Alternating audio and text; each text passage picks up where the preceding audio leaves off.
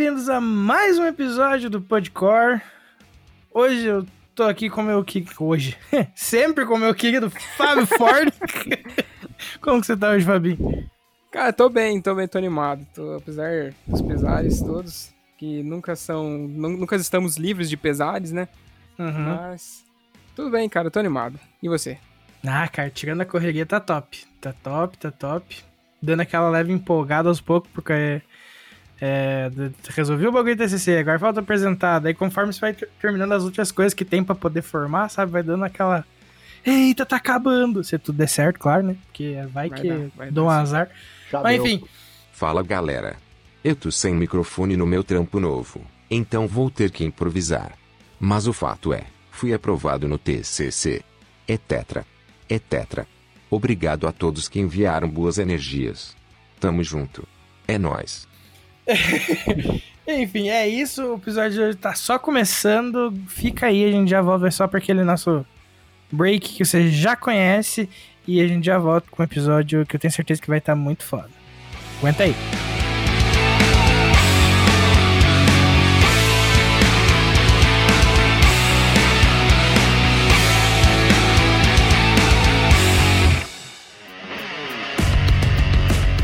E aí, rapaziada, bora falar do nosso mais novo parceiro?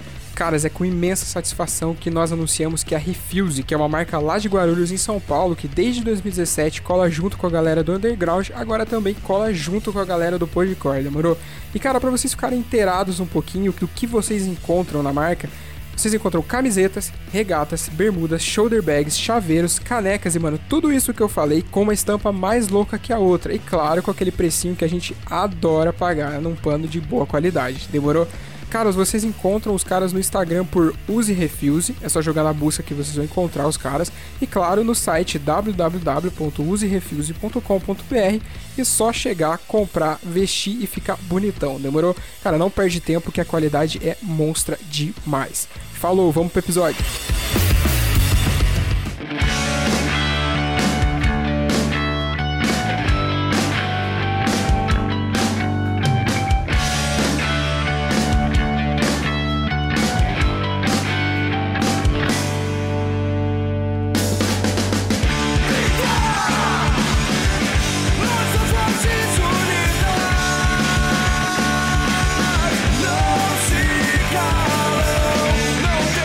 Isso então. Para você que tá aqui com a gente em mais um episódio do Podcore, o seu podcast do universo do hardcore. Muito obrigado, né, de antemão, pela sua audiência, pela sua amizade, pela sua companhia. Não cansamos de reiterar que isso é extremamente importante pra gente e é esse o nosso salário. Fiquem sabendo disso, tá? Vocês, se vocês se vocês pensam que a gente ganha um centavo com isso aqui, não ganhamos nada. Ganhamos apenas carinho e amor de vocês que estão aqui com a gente e alguns mimos de vez em quando de pessoas maravilhosas que estão ao nosso redor também. Mas Vinícius, me diga uma coisa. Hoje a gente tá com um cara especial aqui, não tá não? Porra, pra caramba! Nossa, fazia um tempo, inclusive, com uma galera falava, e quando vocês vão trocar ideia com ele? Eu ficava tipo, calma, calma. Tudo tem sua hora, calma. É. Cambada de desocupado, né?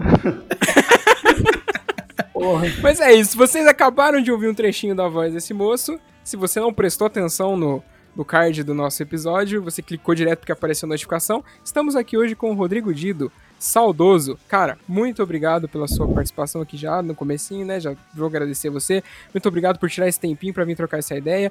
Fica à vontade, a casa é sua e apresenta um pouco sobre você aí pra galera. Pô, primeiramente eu eu que tenho que agradecer o convite. Eu eu realmente não não estava esperando. é, também não, não me considero assim uma pessoa com, com tanto brilhantismo assim para poder estar tá, tá aqui agregando com, de alguma forma com vocês, mas sei lá, eu sou o Rodrigo Dido, eu tenho 36 anos, eu sou guitarrista do Super Brava atualmente. Também durante nove anos eu, eu fundei e também toquei durante nove anos no, no Black Jaw. Uhum. E e é isso, sou aí um proletário, trabalho todo dia e sei lá. Vamos ver aí no que dá esse papo aí. seja seja feita a vontade de já. Meu Deus. Mas é, é, engraçado porque, ah, não tenho tanta história para contar. Cara, é que nem a gente tava falando em off. Se você não tivesse tanta história para contar, você não estaria aqui. E se você não tivesse tantos amigos que já passaram por aqui também, você não estaria aqui também, apesar de todo o seu trabalho dentro da cena underground.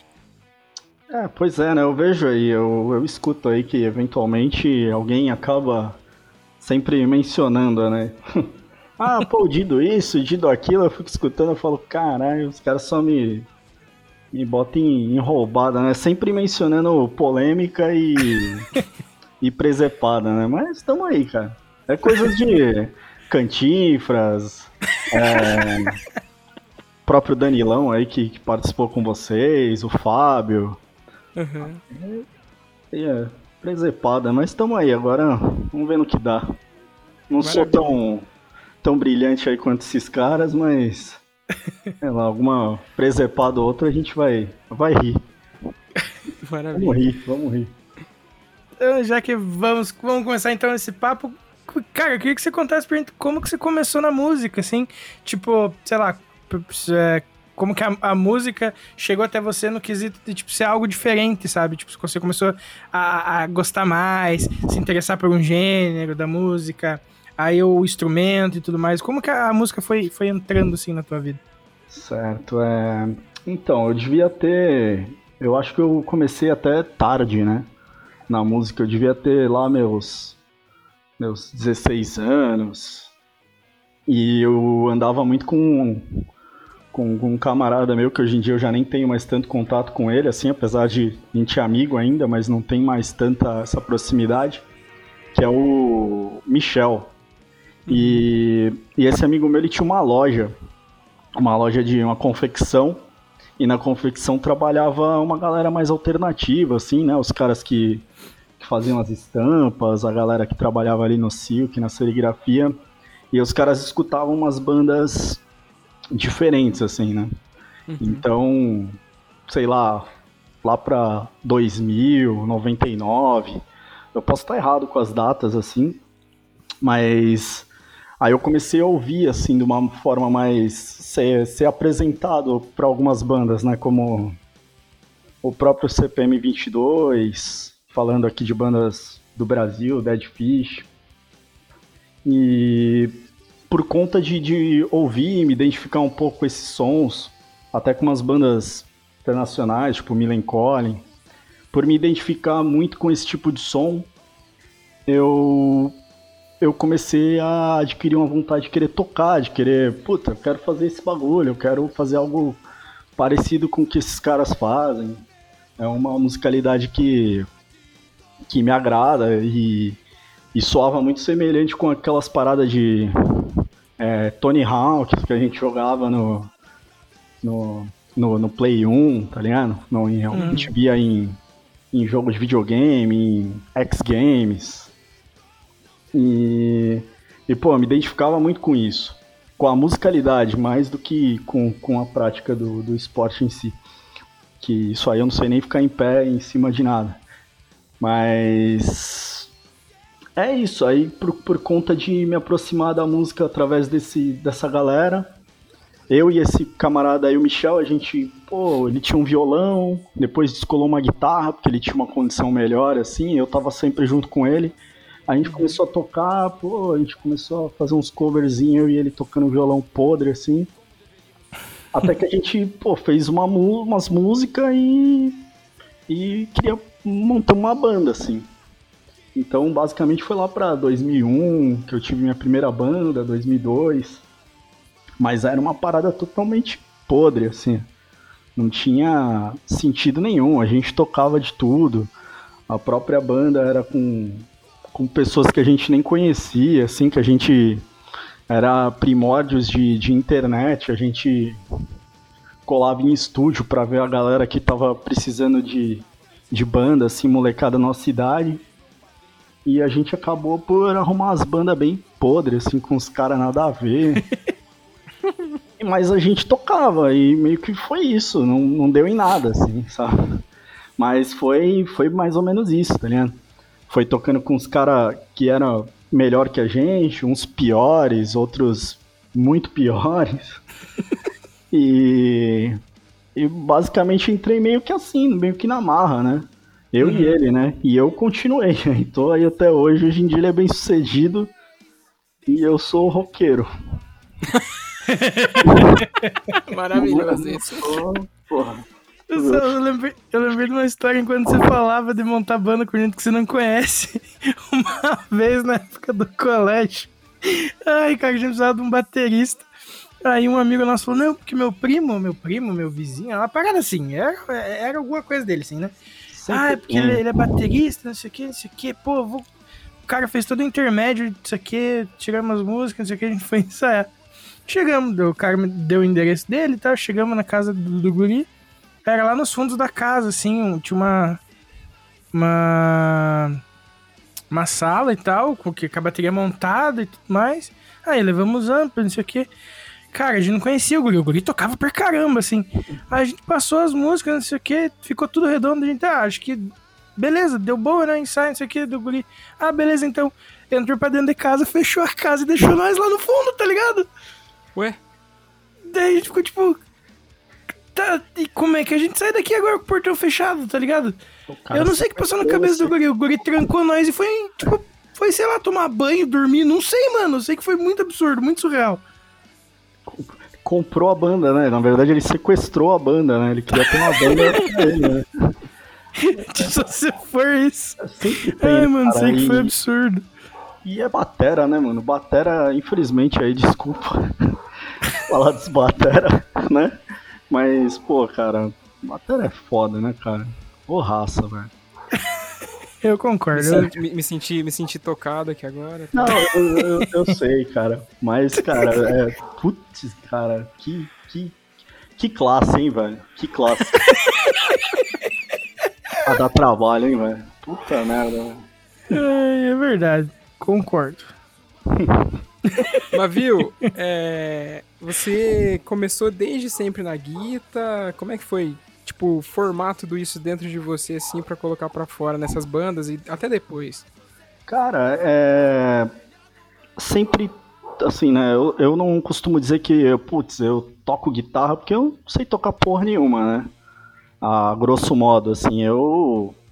Que nem eu falei, eu sou roqueiro de, de profissão, assim. Eu toco guitarra, toco os bagulho que eu, que eu mentalizo, mas basicamente sempre foi isso. Eu já fui vocalista em algumas bandas, tocava e cantava, depois só cantava, mas é aquela coisa, né? Eu canto tão bem que eu voltei a tocar guitarra, que é algo que eu não faço tão bem assim, mas aí cê, se você fizer a equação, você já vê aí no que que, no que, que dá, né?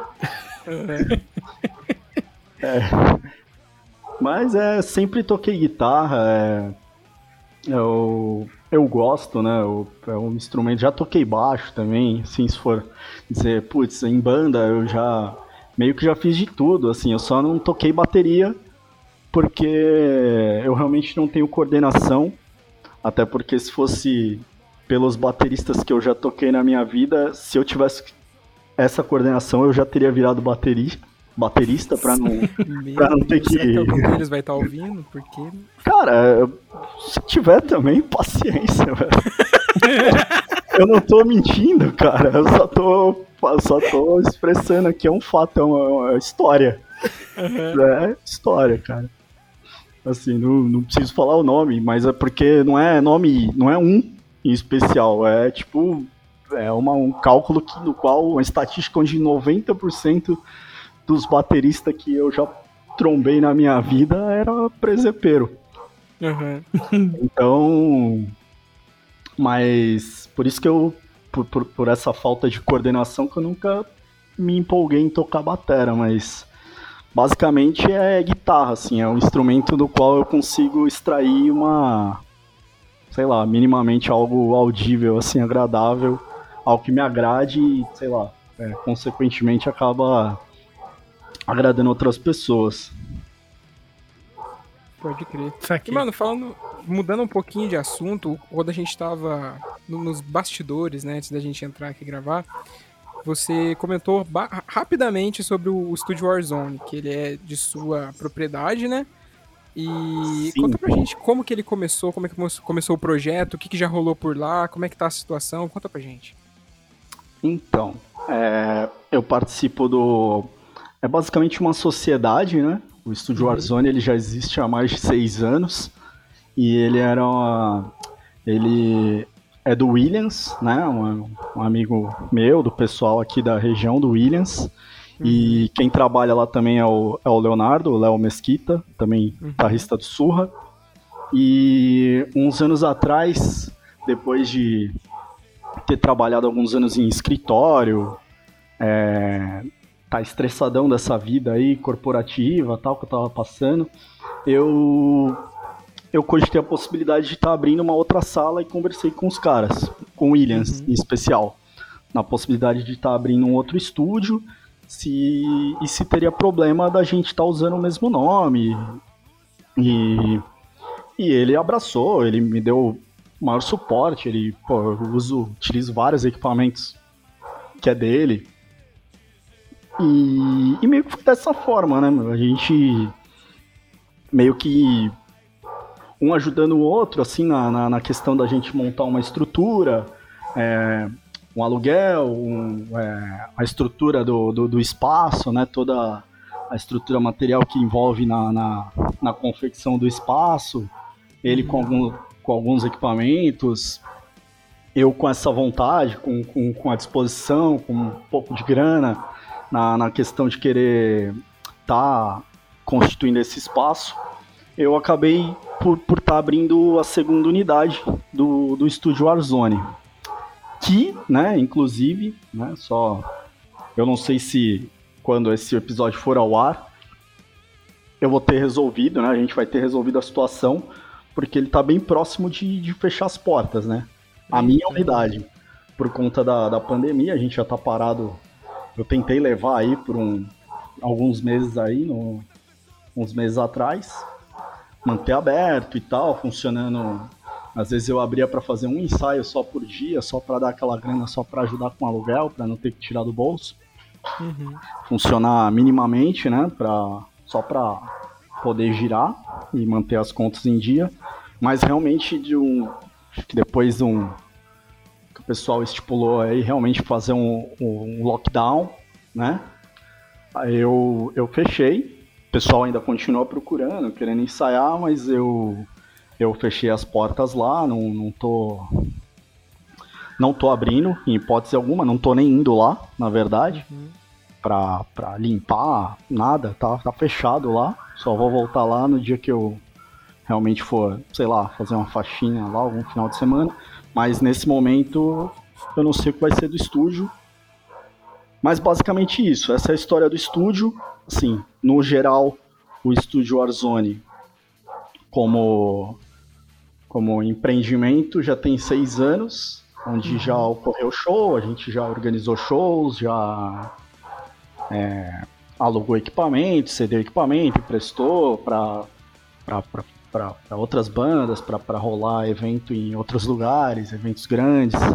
E a gente meio que tenta estar tá envolvido aí com o que rola mais ou menos dentro desse cenário que a gente está envolvido aí do punk, do hardcore, do metal. Então a gente meio que tem a proximidade aí com a galera das bandas que, que acabam fechando lá com a gente no, no espaço e a gente também acaba tentando contribuir como a gente pode na, na execução de eventos, seja dentro do estúdio, fora dele, seja com gravação, com qualquer tipo de produção é, é, de áudio, né? Uhum. E eu acho que é isso. Não sei se me estendi aí para falar do, do estúdio, mas basicamente é isso. Tem a história do, da minha unidade, tem a outra unidade que está firme, está tá se mantendo, também aos trancos e barrancos, porque também está fechado desde o ano passado. Uhum. E mas basicamente é isso. O estúdio acaba por tentar a gente tenta sobreviver, né, fazendo algo que a gente gosta, né? Porque uhum. no fundo nem dá tanto dinheiro assim. Na verdade não dá dinheiro. E e em paralelo a gente tenta também estar tá contribuindo como a gente pode para estar tá fomentando aí o, o cenário musical da região. Acho que é pode isso. Querer. E, e, cara, você falou bem por cima que vocês organizaram eventos já, que vocês fizeram bastante né, gravações e tudo mais. Você consegue, tipo, lembrar na, na, na, memória alguma parada que marcou você, por exemplo, desses, de algum evento desses que vocês fizeram? Ou alguma gravação que você estava presente ajudando e por aí vai? Ah, cara, é. Assim, gravações, normalmente eu não, não, não costumo participar tanto assim. Com exceção das gravações que eu fui lá para gravar, normalmente a parte de gravação é o, é o Williams e o Leonardo, eles que, que trabalham com isso. Né? Uhum. Eles, eles realmente é, sabem executar esse tipo de, de, serviço, assim, dignamente. Eu sou curioso, não, mas assim, eu já participei, eu já fui lá, gravei algumas coisas com o próprio Super Brava, é, isso na questão de gravação, mas em relação a evento, a gente já já conseguiu, assim, principalmente na época do, do Black Jaw, quando eu, quando eu tocava no Black Jaw, rolava bastante evento lá no estúdio, né?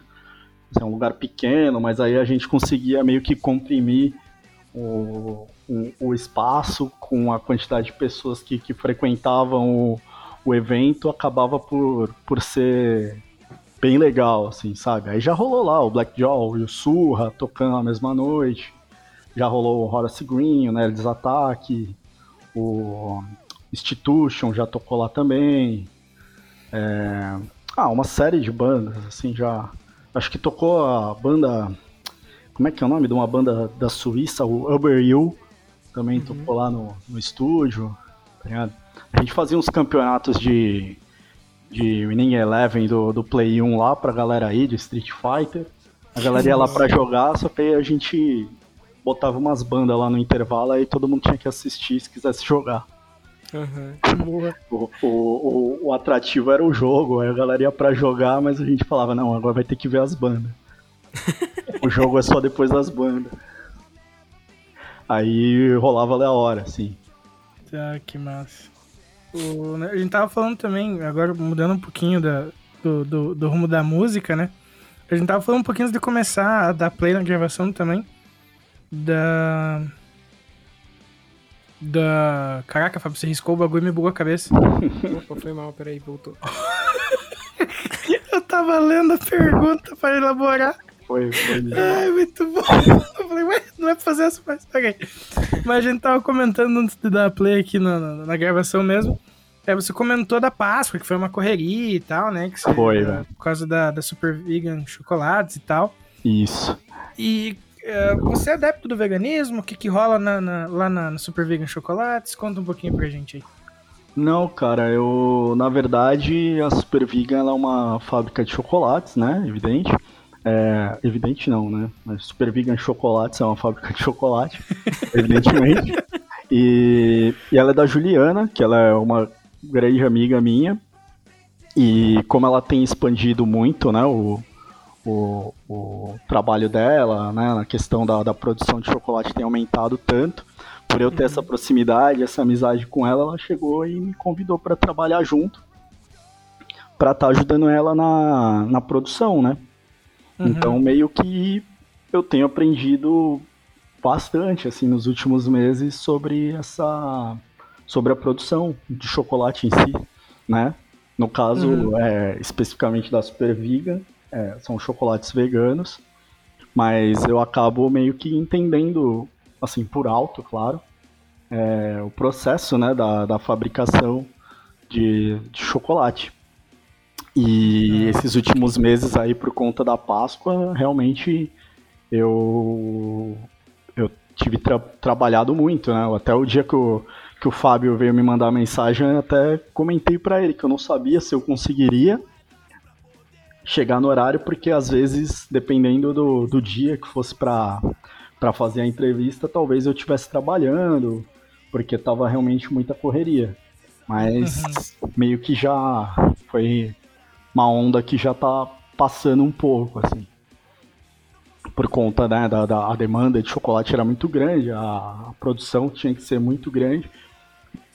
Então realmente estava muito corrido. Mas eu não sei se eu te respondi, não sei se você queria saber algo específico, né? Mas eu basicamente eu eu produzo chocolate, eu Vou lá, preencho as máquinas, faço né, a receitinha para fazer os chocolates com, com auxílio de máquinas. Depois eu vou lá, boto na. faço a, a formação, né? Pego as conchinhas, coloco nas formas e embalo. A gente embala depois, é, faz todo o processo de entrega e manda ver. Aí chega aí o seu chocolatinho saboroso em mãos. Muito bom. Mas você não é adepto do veganismo. Não. Não, eu sou. Estou, estou longe. Nesse momento estou bem longe. Te Não entendo. por. Não por. Não é. Não é por, por maldade nem nada, assim. Eu até acho muito legal. assim. Só que eu realmente não. Não tenho a, a cabeça formada o suficiente para estar me dedicando a isso, sabe? Eu, Uhum. Eu não consigo lidar nem ultimamente nem com os meus problemas, assim. Ultimamente não, né? Desde sempre. E então eu, eu não posso estar demandando, eu preciso estar muito bem comigo mesmo para estar podendo estar me expressando melhor, assim, com, com outras causas, sabe? Uhum. Não que eu não acredite ou que eu não admire, mas é basicamente isso. Pode crer. Eu converso bastante com o Vini isso, quando esse tipo de pauta surge, ou quando a gente até conversa com alguém que é adepto, que a vontade é enorme, tá ligado? Mas é bem isso que você falou, tá ligado? Pra você entrar numa causa dessa que você basicamente vai ter que virar um- a tua vida de ponta cabeça, pra começar de novo, né? Pra você se readequar a vários hábitos, principalmente hábitos alimentares, que é um negócio que, mano, sei lá, se você tá acostumado a se alimentar de um jeito, você mudar isso da noite pro dia é cabuloso, né, velho? É, cara. E a vontade é muito grande, principalmente por causa da causa, tá ligado? E às vezes eu até pego, me, me pego pensando, por exemplo, sei lá, se, se eu tô no Facebook ou em algum outra rede social e aparece o vídeo de alguém tipo, maltratando um bicho, e sei lá, maltratando um boi, tá ligado? Daí eu penso, porra, olha que dó. Daí eu penso, eu como essa parada, tá ligado? Exato. Daí eu, eu fico pensando, como é que eu vou ter dó olhando aqui se eu chega na hora do almoço tá no, no meu prato, entende? Então eu não tô preparado pra esse tipo de, de troca ainda, sabe? Mas se der tudo certo, daqui uns anos eu, eu quero estar nisso também.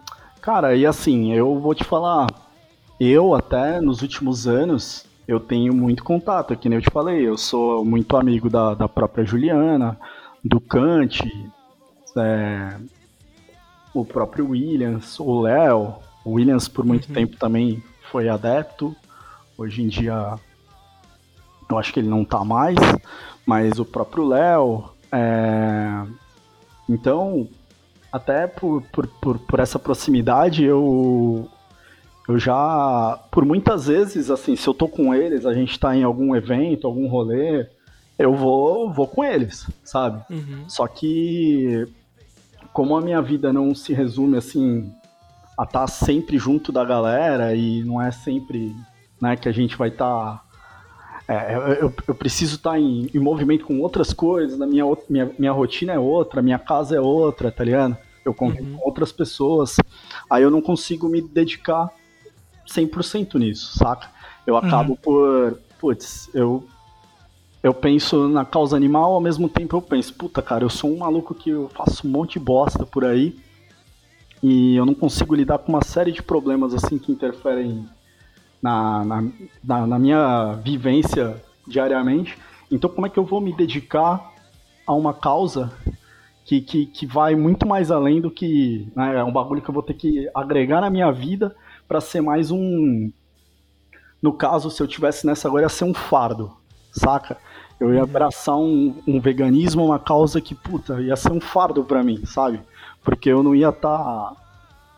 é, sei lá, como é que eu posso dizer? De certa forma, eu não ia estar me sentindo bem, não ia ser real, eu ia estar sendo um poser, sabe? Uhum. Porque eu ia estar ostentando um título que, que ia estar me fazendo mais mal do que bem. Então eu prefiro seguir, eu continuo respeitando, sempre que eu posso, eu, eu abraço, eu consumo comidas é, que não, não, não, não tenham nenhum derivado animal, mas não é sempre, sabe? Então eu não posso estar.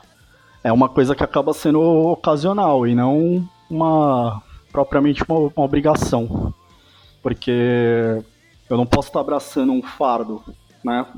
Que na real vai acabar sendo um fardo se eu quiser chegar, puta, hoje eu vou virar figa, sabe? Eu vou parar de beber. É igual parar de beber, sabe?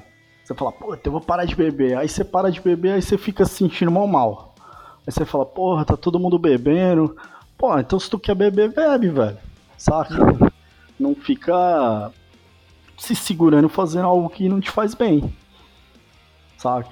Você tem que estar tá com a cabeça muito boa pra, pra abraçar uma, uma parada. Então por isso que eu admiro pra caramba a galera que, que, que segue a risca aí, porque realmente é, é louvável. Saca? Cara, eu, você falou do, do álcool. É, semana passada fez um ano que eu não, que eu não ingiro nenhuma gota de álcool, cara. Maravilha. Tipo, sei lá, foi por livre e espontânea vontade, tá ligado? Até o Vini até brincou comigo pra caralho na época que eu falei que eu ia parar. E eu, eu ó, vou explicar o porquê que eu parei. É, a gente entrou em pandemia, né? Entrou em lockdown, tipo, home office, não, não podia sair, tava começando tudo a fechar. Março do ano passado, né? Que a galera meio que ficou atônita e começou a, a agir daquela forma agressiva uhum. de ir no mercado e comprar coisa além do que necessário. Não preciso falar aqui que todo mundo sabe o que eu tô falando. Sim. Uhum. E eu comecei a ir no mercado e comecei a comprar bebida alcoólica. Eu nunca fiz isso, tá ligado? Eu bebia, tipo, socialmente, ia pra uma festa, ia pra um barzinho, tá ligado? E aí eu, eu comecei a comprar, trazer cerveja para dentro de casa e consumir no meu dia a dia. Tipo, dia de semana eu bebendo cerveja. Aí eu parei um dia e pensei, isso não tá certo. Eu, eu não tô me sentindo bem fazendo isso, isso aqui não sou eu, tá ligado? Daí eu pensei assim comigo, eu não posso sair. É, eu, teoricamente, não vou ter contato com bebida. Porque, como eu falei, era só mais no social. E aí eu peguei, tipo, tomei uma última cerveja em março e falei assim, essa vai ser a última. Coloquei a garrafa no, na, na, na, lavanderia, que é onde eu guardo, guardava, né, no caso, pra jogar fora. E desde então, sei lá, não bebo. E, e, às vezes eu, sei lá, tenho algum aniversário da de família e tal, que a gente se junta ali, é, o pessoal bebe cerveja, eu olho, não, não tenho vontade. E, e, junto com a cerveja é um pouco menos, né? Que é, é mais, meio, mais banal, assim. Faz três anos que eu não bebo refrigerante também, porque eu resolvi parar do mesmo jeito, tá ligado? Legal. E, tipo, eu não sei como vai ser. Eu, eu, é muito na, na cega isso. Eu não sei como vai ser quando as coisas retomarem o, entre aspas, normal, e a gente puder sair, ver os amigos, juntar um pessoal em tal lugar, fazer uma social sem preocupação, né, entre aspas também. É, se vai me dar essa vontade, se eu ver muita gente bebendo ali, tipo, o ambiente e tudo mais vai querer me fazer, mas eu acredito que não, porque igual o refrigerante, tá ligado? O refrigerante, eu parei faz três anos, não tinha pandemia. Eu ia para cima e pra baixo, ia almoçar, ia, sei lá, na, passear, enfim, qualquer coisa que o pessoal tava lá com uma garrafa de dois litros bebendo coca, eu olhava aquilo e tipo, beleza, eu não tô com vontade de beber, eu não vou beber. E o Vini é testemunha disso, porque a gente almoçava todo dia e todo dia esse lazarento, toma um gole aí, velho.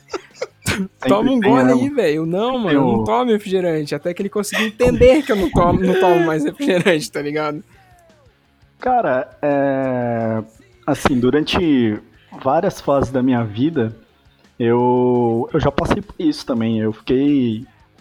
Eu posso estar tá errando aqui, mas eu acho que eu fiquei mais de 5 anos, 6 anos sem beber. Né? Uhum. É, isso já caiu por terra. É, faz tempo. E no começo eu sempre a galera via, porque, pô, eu, eu era mais moleque, era cachaceiro.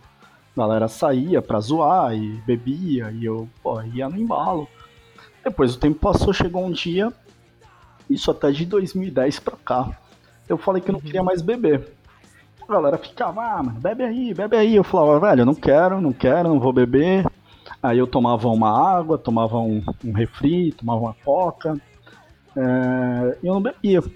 Só que, sei lá, chegou um tempo que, assim, passaram-se vários anos, né? E depois eu comecei a ficar mal sabe? Uhum. Assim, eu, eu olhava as coisas e chegou um dia que eu queria beber e eu não bebia porque eu me sentia no compromisso de não beber porque as pessoas, sei lá, esperavam isso de mim. Falar, pô, se a galera me vê bebendo, pô, eu vou estragar minha imagem aqui do cara que eu, a imagem que eu construí de quando eu não queria beber. Uhum. Né? Mas. E até o dia que eu bebi, todo mundo, pô, não sei o quê. Só que assim, eu nunca falei que eu. Pô, que eu era stray edge, que eu era. Nunca, nunca levantei nenhuma bandeira de. desse tipo, sabe? Eu não bebia porque não bebia, mas ao mesmo tempo, eu sem beber, chegou uma época que eu queria beber, só que eu ficava segurando, porque eu falava, pô, me queimar, a galera vai achar que. que eu sou mó, mó comédia, porque fiz mó, mó discurso que eu queria parar de beber e agora vou beber de novo. Só que me fazia mal, porque às vezes eu me sentia na vontade de fazer alguma coisa e eu não fazia, né? Uhum. Isso vale pra tudo, eu acho, sabe?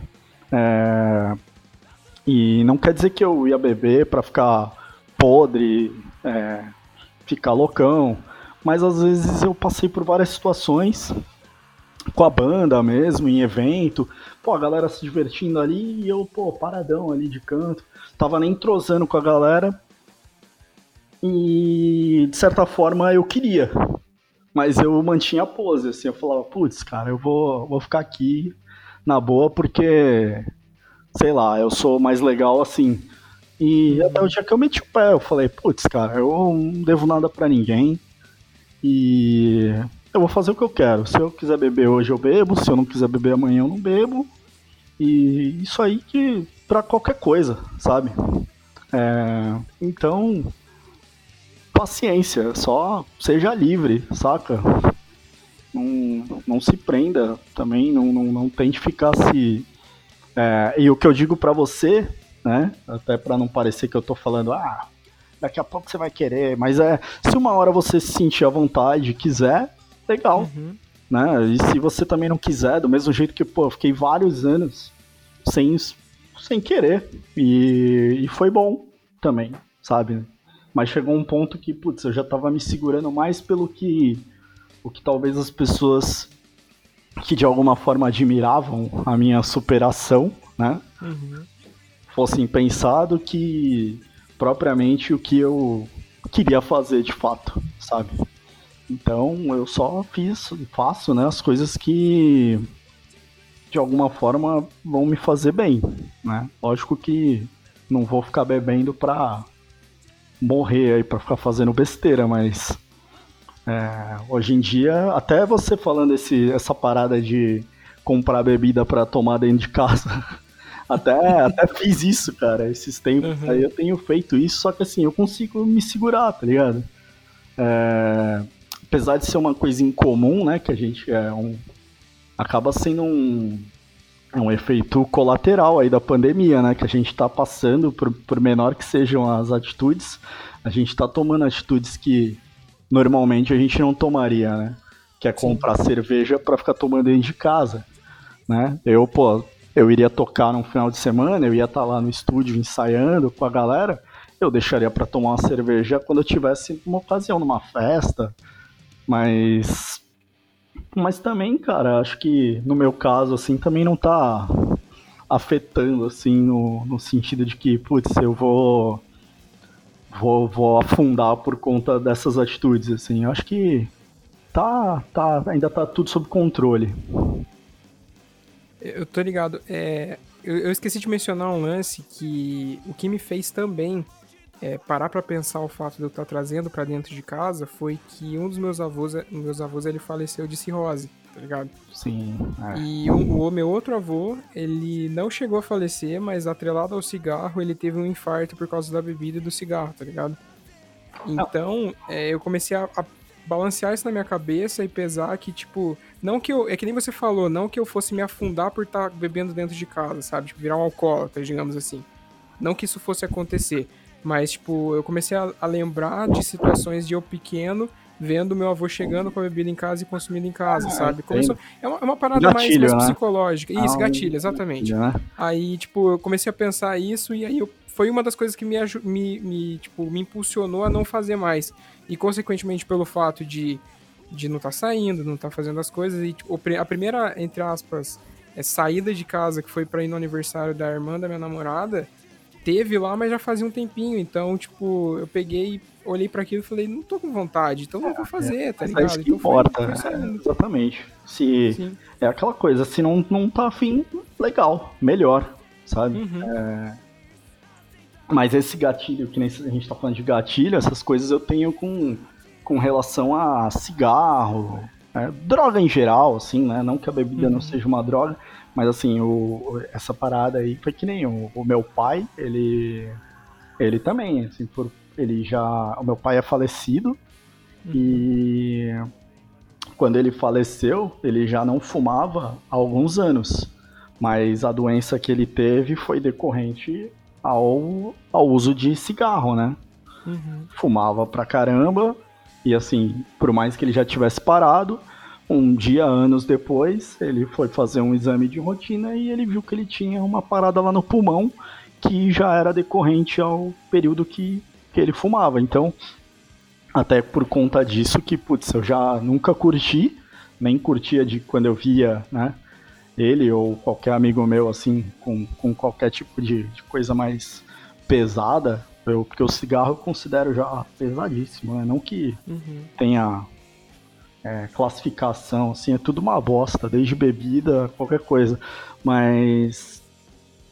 É, e é isso, então eu guardo para mim essa parada e o que eu puder em relação à, à, minha saúde e das pessoas que eu gosto, pelo menos puder chegar a um ponto de, pô, cara, ó, eu tenho uma experiência relacionada a isso que não é agradável. Hoje tu, tá, tu pode estar tá de boa, mas amanhã sei lá, amanhã, outro dia você pode estar numa cama sem chance de levantar, mas.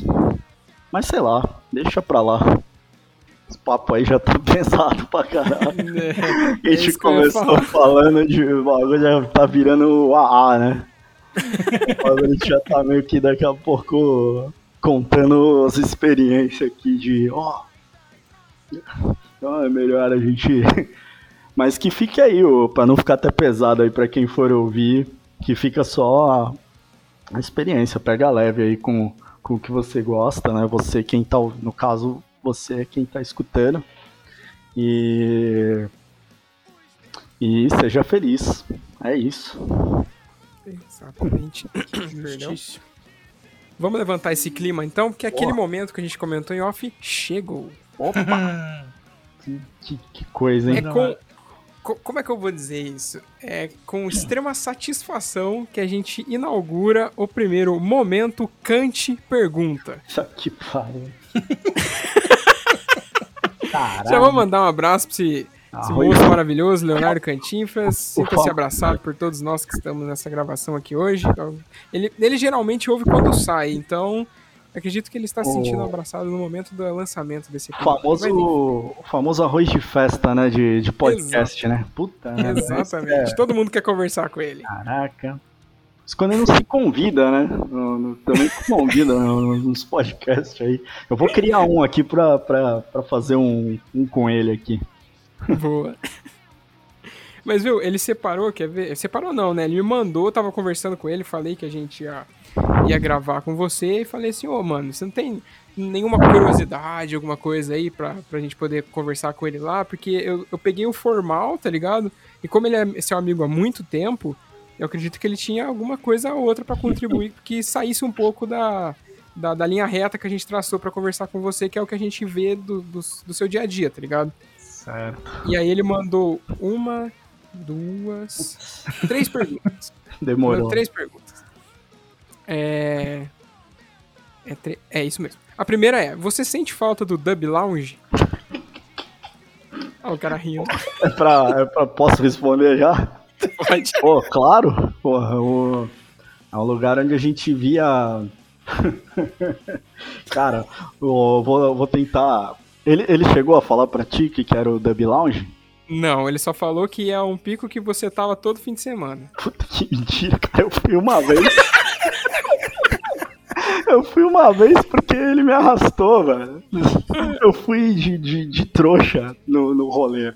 Mas assim, é. não tinha nada, de, nada demais assim no, no lugar. É que assim, era um lugar numa, numa quebradinha ali, até perto do, do Warzone, do, não do meu, do Warzone do, do, do Williams. Uhum. É, e a galera ficava lá ouvindo reggae. É, tomando cerveja, ficava lá, mó galera lá ouvindo som. Jovem, mano, é lugar de jovem. E não, é, não era pra, pra gente, sabe? Apesar da gente ser, pô, isso é 10 anos atrás, né? É, cara, chato, assim, pra mim era chato, cara. A gente viu várias celebridades lá, santistas nesse, nesse lugar, mas, pô, o Dub Lounge fica a lembrança engraçada aí, só que é um lugar, porra, desenterrou aí. Tinha até a. Não, deixa quieto.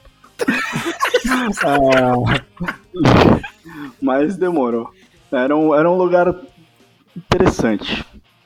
Mas não era pra mim, assim, era um lugar alternativo, onde rolava música, a galera ficava lá é, bebendo. É, o point era tipo um point. Pensa no, no, no Gigabyte da, da Malhação, só que Nossa. alternativo, assim. Só que alternativo. Um pouquinho menos. Um pouquinho mais legalizado, assim. Um legalize. Esse é o Dub Lounge. Entendi. Ó, outra que ele perguntou aqui se você tem saudade da Sete Pele Produções. Cara.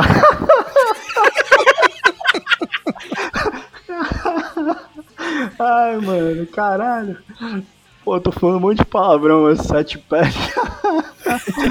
Não tem problema, pode falar. O sete pele, cara, é uma, uma, uma, uma, ofensa com quem produz show, chama Sete Pele Produções Produtora, né? Uhum. É, o, o Guilherme, baixista do Surra, ele organizou um show. Eu não lembro qual era o show, acho que era uma Gruder Grind. Uhum. Em Santos. E, sei lá, o show era numa quinta ou numa sexta. E aí no dia do show, ele não colou. Aí ele falou, pô, moleque. Na verdade, acho que ele colou, mas colou depois. Chegou depois. Porque ele mora em São Paulo, né? Uhum. E, e nessa aí quem teve que se agilizar pra, pra correr atrás com os equipamentos, pra montar, fazer a porra toda, foi a molecada, né? Foi, foi eu, o Kant, o Williams, o Léo. E, e, eu sei que antes do show começar, tava todo mundo meio que fudido, assim, com, a, com as costas fudidas, com. Que a gente carregou uma pá de equipamento no. Pô, em, em muito pouco tempo. Assim, a gente uhum. meio que deixou o pico e, e o maluco sempre fazia os posts, mal bem elaborado, pô, Sete Pele Produções, não sei o que, a gente via o bagulho. E falava, pô, esse show vai ser foda, o maluco tá divulgando pra caralho. Só que chegou no dia, quem correu atrás desse bagulho foi, foi a rapaziada, né? Ficou uhum. todo mundo fudido, com as costas fudidas. Eu mesmo terminei de montar os bagulhos, eu nem fiquei no show, eu saí fora porque eu tava zoado, assim. Eu falei pros caras, eu falei, pô, mãe, cara, eu não vou ficar não, porque eu tô, tô zoado aqui, tô com as costas fugidas, eu vou pra casa que senão vai sobrar essa porra pra mim na hora de ir embora, aí eu vou ter que fazer tudo isso de novo e prefiro ir pra casa, tá ligado? E uhum. nem fiquei, cara, fui embora. E esse aí é o Sete Pele, só, só rolou esse show aí. Meu Deus, uma produtora de um show só é, foi é só isso? Esse, foi só esse. Talvez, quem sabe um dia volta aí, vamos, vamos torcer pra voltar aí. Eu ajudo. A última pergunta, que essa você vai gostar de responder, eu acredito, né? Eu acredito. Como é participar de quase todos os aniversários do Cantinfras, estando lá ou tocando?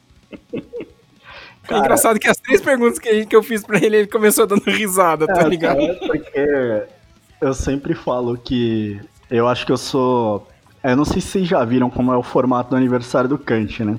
Já. É, eventualmente, eventualmente, né, de ano em ano ele acaba fazendo uma festa onde a galera acaba encenando lá uma banda, né? Já rolou Misfits, já rolou o Green Day, já rolou Ramones, já rolou o Rage Against the Machine. É, eu acho que o único que eu não participei, ah, rolou o Blink, e o único que eu não participei desses foi o do Youth of Today. Tirando esse, todos os outros eu estraguei. Porque o primeiro foi do Ramones, aí, pô, não, eu. Quer cantar que música? Eu, pô, quero cantar tal música. Ah, essa daí não dá, já vai cantar outro maluco. Eu falei, pô, tal música. Não, essa música aí nós nem vamos tocar. Pô, quero tal música. Ah, não, essa não dá. Aí, pô, escolheram a música lá pra mim. Durango. Uhum. É... E, porra, eu não sabia cantar essa porra. Começou, começou o bagulho lá, velho, e... e eu não cantei porra nenhuma. Eu comecei a gritar no microfone. Assim. a fazer uns ruídos e, e tem vídeo aí, o bagulho tem vídeo. tem vídeo. E. E, porra, foi mó bosta, os caras ficaram putos, né? A galera, a galera da banda ficou puta comigo, mas. Pra, no, pra piorar, depois teve. A galera tudo cantou, o bagulho foi mó show foda. De final eu entrei e ainda caguei mais uma música ainda. Essa eu sabia mais ou menos. Uhum. Era o Bonzo, Bonzo Goes to Pittsburgh, uhum. do, do, Ramones. Depois teve outro ano, é, Misfits. Aí falaram, porra, Dido, vai lá, tu vai tocar baixo. Aí tem o, o, o, o Filipe, amigo nosso, tava tocando guitarra. Era o Kant no, no, no, vocal, né? Ele era o Denzig, ele era o Glenn Cantig. É, o Felipe na guitarra, o King, batera do Surra na, na batera, e eu ia tocar baixo. E, cara, era acho que, sei lá, 20 músicas assim, eu devia saber umas quatro. Puta e, e, toquei, assim, eu toquei, mas, porra, todo mundo sabia que eu não sabia tocar, assim. e, e não foi por falta de ensaio, tá ligado? Foi porque eu fui, fui, fui cuzão mesmo, assim, fui. Não, eu queria fazer o bagulho sério, mas, porra, eu esqueci as músicas, tá ligado? Uhum. Eu queria tirar onda com o cara, assim, pô, o cara é meu amigo. E beleza, estraguei. É... Depois teve o Green Day. Aí o Green Day eu... a gente fez inteiro. É... O Duke, né? Uhum. Eu toquei guitarra em todas as músicas, também aloprei. Mas foi, foi mais razoável.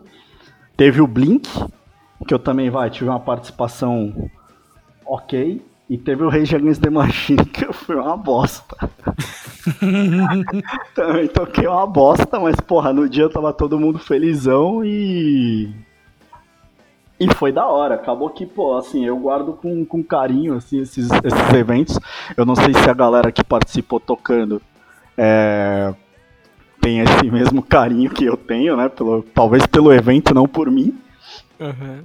Porque, pô, eu realmente não mandei muito bem em alguns desses eventos. Mas, cara, e, e é isso. O Kant, ele sempre, ele continua me chamando, né? Eram para ter rolado outras festas. E eu já estava convidado para tocar. A gente já estava até escolhendo as músicas para tocar nos próximos aniversários. Mas, pelo jeito, vai ficar para 2022. É, o cara... Tomara que fique pra 2022, né? Não, vamos torcer para que sim, né? o quanto antes aí, torcendo para 2022. Que esse ano já era também. Pois é. E é isso, cara. Eu, eu, fico feliz porque o Kant ele nunca desiste de mim, cara. Ele continua me chamando aí para participar, mesmo sabendo que, que normalmente eu não eu não desempenho, mas eu fico contente aí porque eu realmente faço questão de sempre poder participar. Maravilha. Mais uma vez, Kant, muito obrigado e um abraço para você. Você é sensacional. É isso aí. Valeu.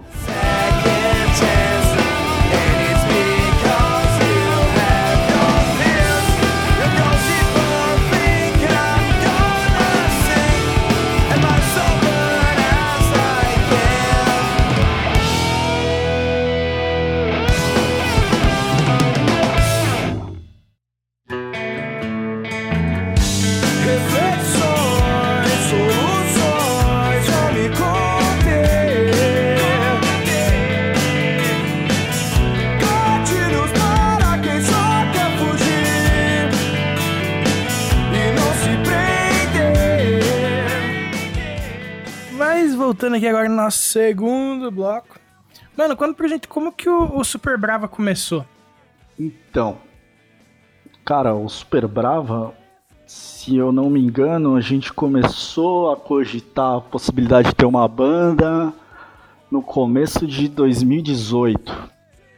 Se eu não me engano, aqui agora eu tô na dúvida, que eu não lembro se eu saí do Black Jaw em 2017 ou 2018.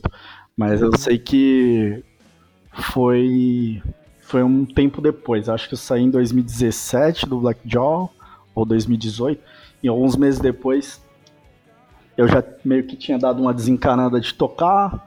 É... Queria tocar, mas estava meio meio meio frustradão, assim, com o lance de puta, caralho, fiquei quase 10 anos na banda, e puta, vou começar outra banda de novo. Não, não, não tô afim, tá ligado? Só que calhou de estar tá, assim com vários caras legais na hora certa, assim, meio que disponíveis, e a gente tá numa sintonia bem legal naquele momento, assim, né? A gente frequentava os mesmos lugares, é, tanto a galera que formou a banda, como a esposa de um com a namorada de outro, também tinha essa amizade, então a gente meio que tava sempre acabava se encontrando, às vezes mesmo quando não era pra, pra gente se encontrar, sabe? Uhum. Era às vezes rolê das meninas e, sei lá, a gente tava lá de contrapeso e acabava encontrando outra, outro, outro cara lá e a gente ficava falando das coisas que a gente gosta. E, e a gente tinha essa afinidade, né? Eu, eu já tinha tocado no, no passado com todos os caras da banda, com o Moisés, com o Silas, com o Natan. E inicialmente o Super Brava ia ser nós quatro. Hum. Eu, o Silas, o Natan e o Moisés. E eu ia tocar e cantar. Eu queria cantar, né? Tanto uhum. que eu até, o primeiro EP aí, esse que tem no Spotify, aí nas, nas plataformas, eu cheguei a gravar algumas músicas cantando, só que ficou uma bosta. né? E, e, eu fiquei meio frustradão, assim. Não é que é uma bosta, é que, puta, não, não ficou legal, assim, eu não, não fiquei satisfeito. Os caras queriam, não, vai lá, grava de novo, não sei o quê. Mas. Mas enfim, é ser nós quatro, porque a gente tinha essa sintonia, essa amizade legal. E já tinha algumas músicas, a gente ficava sempre tocando, fazia. Eventualmente a galera fazia alguma festa, algum. algum rolê, a gente se encontrava, levava umas violas, ficava tocando. E, e a gente fez algumas músicas e queria gravar. Basicamente era isso. Então uhum. o Super Bravo acabou que meio que naturalmente a gente montou a banda e, e por a gente ter conseguido fazer umas músicas legais, a gente optou por gravar elas ainda sem a pretensão de que, ah, pô, vamos fazer uma banda para fazer show, para lançar coisa. A gente queria gravar porque a gente fez as músicas que a gente gostava. Tanto que o primeiro EP nosso aí, ele não tem pé nem cabeça, né? Uma música é diferente da outra. É verdade. É, uma música é mais lentinha, cadenciada, aí tem um ska, tem a música do violãozinho pro violoncelo. Mas assim, a gente meio que, ah, vamos gravar o que a gente fez e, e já era, tá ligado? Pra gente. Uhum. Só que ficou legal, ficou bonito. E a gente optou por. Ah, mano, vamos existir assim, como, como banda. É, paralelo a isso, né? Eu tô pulando etapas. É, quando eu vi que eu não tinha condição de estar cantando na banda, a gente foi atrás de um vocalista. E nessa aí a gente acabou achando o Vicente, que ele é um cara também, que ele é já teve algumas bandas aqui na cidade, mas também já estava meio que paradão, já não estava tocando mais, mas tinha um potencial, mas que já meio que já tinha largado mão de, de ter banda, de tocar. Certo. Mas aí a gente pegou, mostrou as músicas pra ele, aí ele falou que, putz, curti e tal, as paradas, pegada de música que, que eu gosto, porque ele cantava uns bagulho mais rápido, mais pesadão, e ele dizia que não, não era muito a praia dele, assim. Ele gosta de coisa mais mais arrastada, ele é mais dessa linha mais grunge, mais emo, assim, essas paradas meio title fight, basement, ele diz que gosta dessas, dessas paradas, né? Uhum. E com as nossas músicas ele tinha essa liberdade de poder tentar fazer uma coisa mais mais mortona, com mais melodia, com mais é, gingado assim na voz do que ele ficar gritando assim, ele ele cantava muito parecido com, com o carinha do Pense, sabe? Uhum. Que, ele, que ele grita assim bastante e tal. Era me, me, meio que a mesma pegada, assim. Uhum. E agora ele não faz mais isso, né? Porque ele diz que ele se sente mais confortável com, a, com, esse tipo de música. E basicamente foi isso, cara. Acho que é, não, não tem muito segredo, assim, não foi nada muito planejado, ao mesmo tempo foi natural. E calhou que a banda se formou. E aí, pô, por todo mundo já ter bagagem, assim, dentro do. do do, do, do cenário, né? Do, desse meio, do punk, do hardcore, assim, meio que, mesmo que, que nem a gente comenta, né? Do, que, que nem eu brinco lá com o Danilo, da, da série C. É, apesar de eu já ter tocado em vários rolês, assim. Uhum. É, fica fácil de da galera ver que a gente está produzindo e começa a chamar para tocar, né? Então a galera fala, pô, vocês estão com banda aí, que da hora, vamos tocar. Aí passei pros caras e os caras falaram, ah, vamos nessa. Vamos aí, mas não vamos ficar tocando direto, não vamos ficar tocando direto. Só de vez em quando. E nessa aí, quando a gente foi ver, cara, a gente já tinha feito um show pra cacete, assim. é. A gente, a gente foi tocar, a gente tocou até em Curitiba aí, já tinha outros rolês marcados pra tocar. É, para quem só queria tocar aqui em Santos no final de semana, né, mano? A gente pegou a caranga e foi tocar aí, velho. Foi, foi pra Curitiba tocar, não. Saí 5 horas da manhã daqui pra curtir o dia lá e. Então acho que o negócio meio que entrou no, no, no, no sangue de todo mundo, assim. E mano, você comentou agora há pouco que vocês, né? Já, vocês têm apenas um trabalho, o EPzinho. E você falou também um pouco das influências do vocalista quando ele entrou. Sim. Só que aí eu queria saber, né? A gente quer saber como que foi chegar na sonoridade do EP, que você disse que são músicas muito diferentes umas das outras, né? São sete músicas, se eu não me engano. Sim. E um, cada uma tem a sua peculiaridade, a sua particularidade. Como é que foi chegar nesse som? Então, cara, é... não foi algo assim, foi algo tão natural assim que. Lógico que se, se eu for pontuar uma por uma as músicas, é, aquelas que eu comecei dando, mostrando, aquelas que, que, partiu de mim, eu posso até te falar um pouco da, elas têm um pouco, bebem na fonte das coisas que eu gosto, que, que é o Semi-End, que é o Sensefield, uhum. que é, né, eu, eu, eu curto muito as bandas dessa onda, assim, né, do aquele emo mais anos 90, né, o, aquelas paradas mais Knapsack. Uhum. É... Então, e o resto da molecada também, assim, meio que cada um gosta do, do, do seu individual ali, tem sua preferência musical, mas acaba que todo mundo tem. bebe na mesma fonte, assim, na, na, na questão de influência. E, e acaba que as coisas são naturais. Eu não sei dizer assim que tipo de influência que que a gente teve para cada música, sabe? É, uhum. É uma coisa que é, a gente se conhece há tanto tempo, né? Apesar da banda ser nova, a gente se conhece há tanto tempo que é muito natural a gente criar uma música e já saber o que fazer, assim, saca? Não é que nem, sei lá, se a gente montar uma banda nós três agora, é, apesar de vocês dois já terem essa intimidade para tocar, eu vou penar um pouquinho até a gente conseguir começar a, putz, molecada, o que, que a gente vai fazer? Vamos correr para esse lado, ó, essa música aqui parece tal banda, vocês já escutaram, mas com, com a molecada, assim, no, no Super Brava, meio que cada um já trazia uma coisa e você já, putz, você já captava, assim, você fala, putz, o Silas ele escuta muita música instrumental, né? Uhum. Então ele vinha com umas coisas bem bonitas, assim, então e, e eu já conhecia um pouco das referências para onde ele queria ir.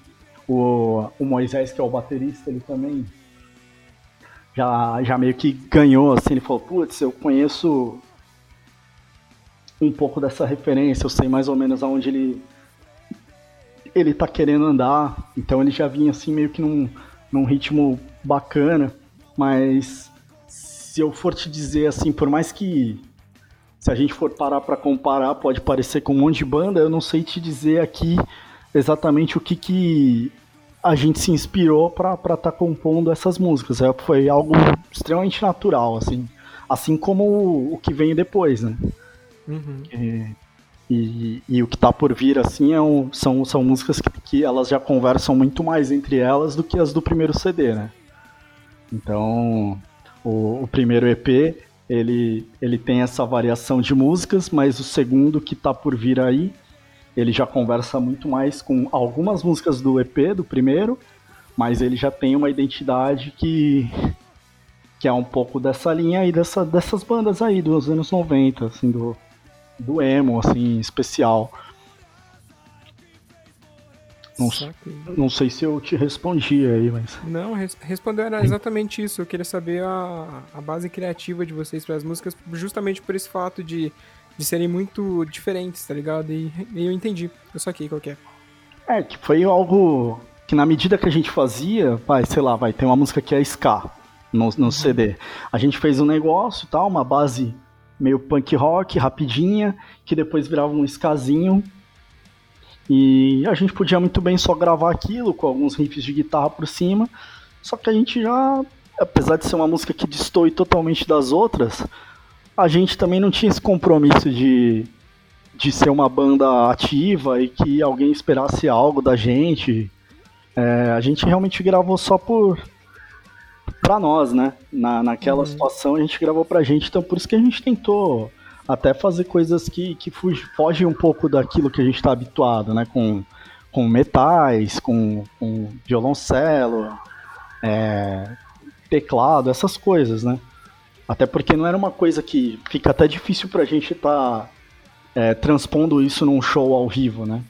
Uhum. Então, por isso que a gente viajou, assim, sem, sem ter medo de ser feliz, assim. A gente gravou sem, sem imaginar que a gente fosse ter que tocar essas músicas tantas vezes, assim, sabe? Uhum. Foi. Foi aleatório, assim, não teve nenhuma influência em especial, assim, foi.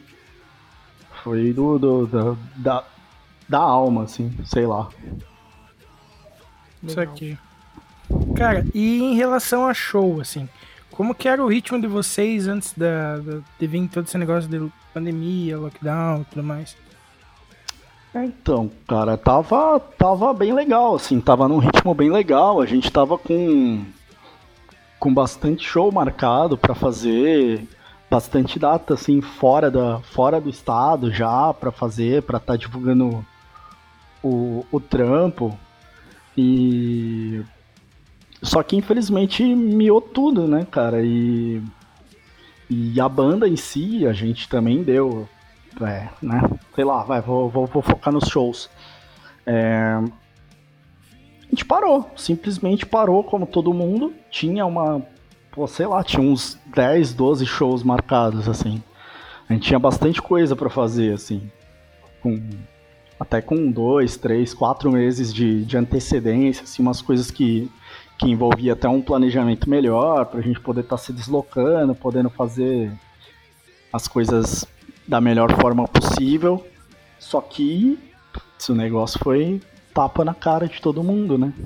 Uhum. Acabou que, putz, é, os shows foram sendo cancelados um a um, aí foi adiando os outros, até que acabou tudo, né? Cara, atualmente vocês firmaram parceria junto com a Ártico, né? Inclusive abraço pro Fábio. E foi uma notícia que eu particularmente fiquei bem feliz quando eu vi, que a gente acompanha bastante, o, o Tedesco, ele tá sempre divulgando bandas que acabam caindo aqui com a gente pelo trabalho que eu faço junto com ele. Uhum. É, de, tanto aqui dentro do Podcore, que a gente trabalha com ele, tanto no site que eu escrevo. E, cara, como que rolou esse lance com a Ártico? Então, o lance com a Ártico, né, eu já conheço o Fábio há alguns anos, né? Por uhum. conta que ele atuava junto com, com o Cantinfras na, na Caustic. E desde o tempo do, do Blackjaw. E até porque a gente já, já tra trabalhou com a Caustic, né? No, no, nos tempos de Blackjaw. Uhum. E eventualmente a gente sempre estava tocando junto com Institution ou com algum evento que o Fábio aparecia, a gente conversava. É, calhou que uns meses atrás eu estava lá no estúdio é, no meu, no caso, e o Fábio marcou um horário lá pra fazer um som com o pai dele. E aí ele perguntou do Super Brava e tal, a gente conversou por alto assim. E ele comentou da possibilidade de. Perguntou se a gente tinha tava produzindo alguma coisa, eu disse que a gente tava, que, uhum. que só que a gente também não tinha prazo de estar tá concluindo, porque a gente não sabia como é que, que ia funcionar essa parada de isso foi até no, no, nesse, nesse meio tempo, já foi uns meses atrás, foi 2020. Uhum. É... Ah, eu falei que eu não sabia como é que a gente ia conseguir terminar de gravar, se a gente ia conseguir gravar. E. E calhou que. Eu falei, ah, cara, eu tenho umas prévias aqui das músicas, você escuta e vê o que você acha. Ah, eu mandei para ele e falou, cara, demorou, quando tiver pronto, vamos fazer um lance aí pra gente trabalhar junto e, e vocês estarem junto com a Ártico.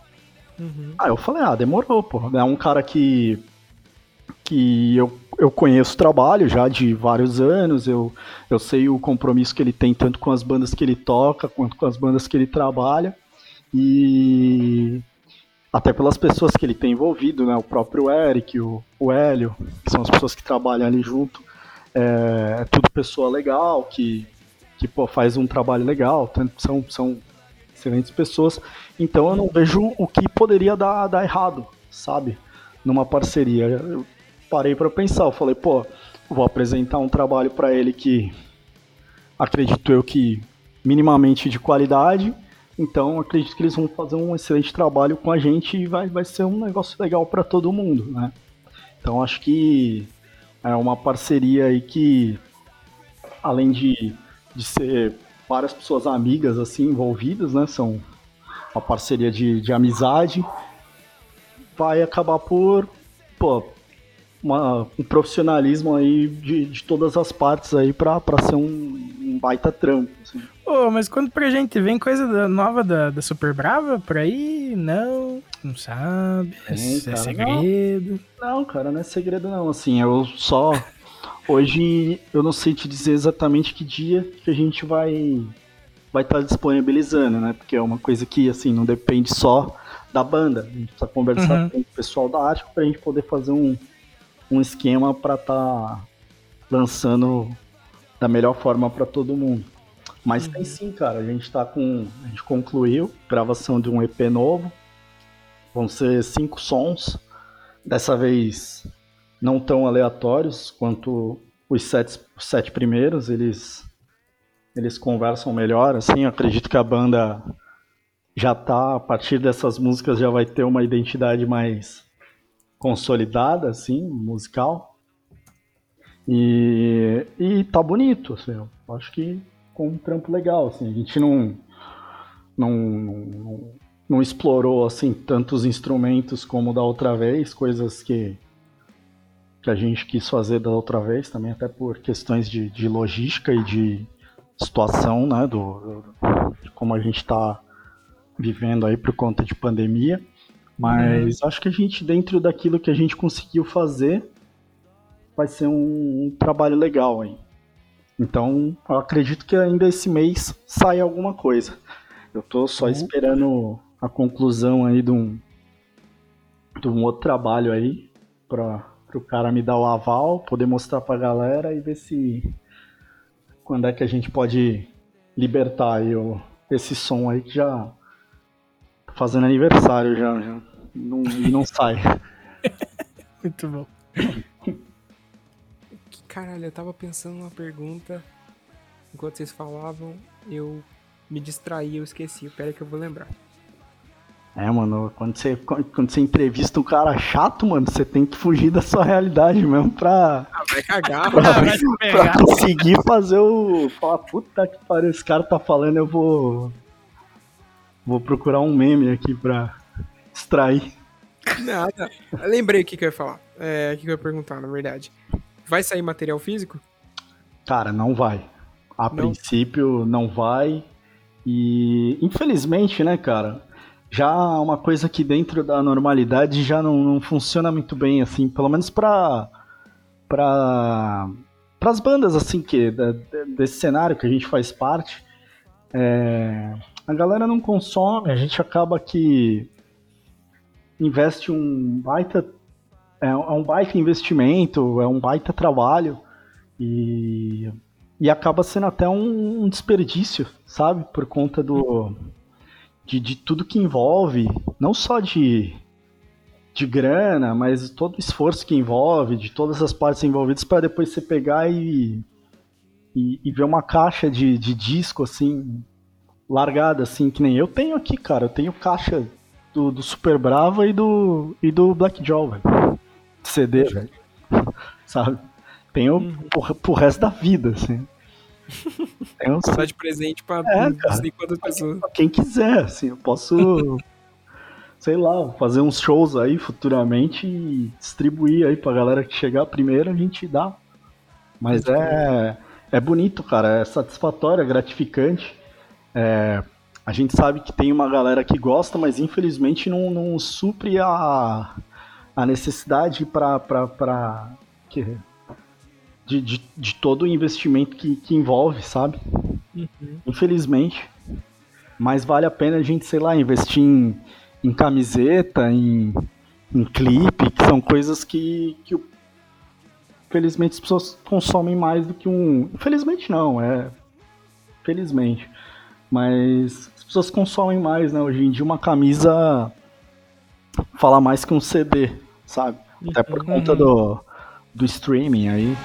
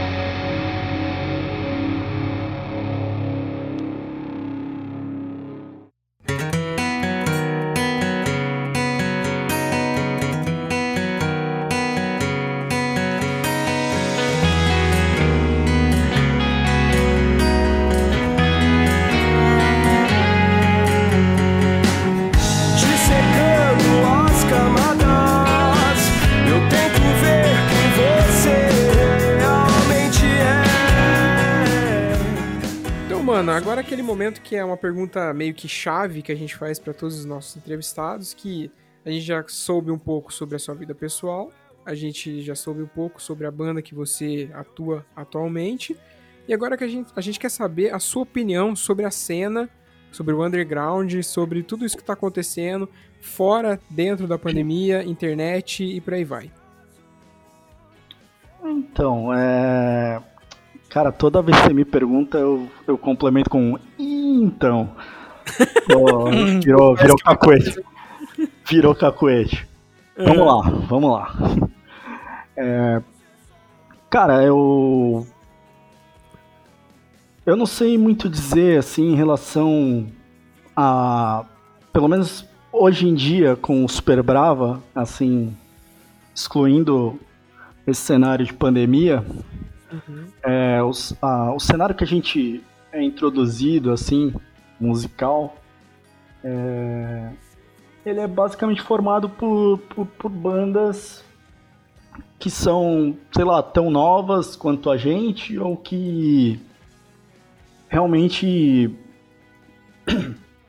já criaram raízes dentro desse cenário que eu diria que é que, né, vou, vou tornar a repetir, da, da série C né? Uhum. Que a gente, a gente sempre brinca e fala da série C. Só que a gente fala série C não é porque a gente é pior, ou porque existem bandas melhores, ou porque existe algum tipo de rivalidade, mas é mais porque é como se existisse um coletivo que na verdade não existe, é, mas do, de uma série de bandas que, que, que se se identificam e tentam fazer com que é, esse nome soe forte, que a gente consiga fazer com que vai é, nossos próprios shows para esse tipo de banda, já que, sei lá, outros shows maiores, festivais, dificilmente alguma banda, alguém vai olhar para uma banda, sei lá, tipo, vai, o Super Brava, que, que é uma banda nova, apesar de estar sempre tentando lançar alguma coisa e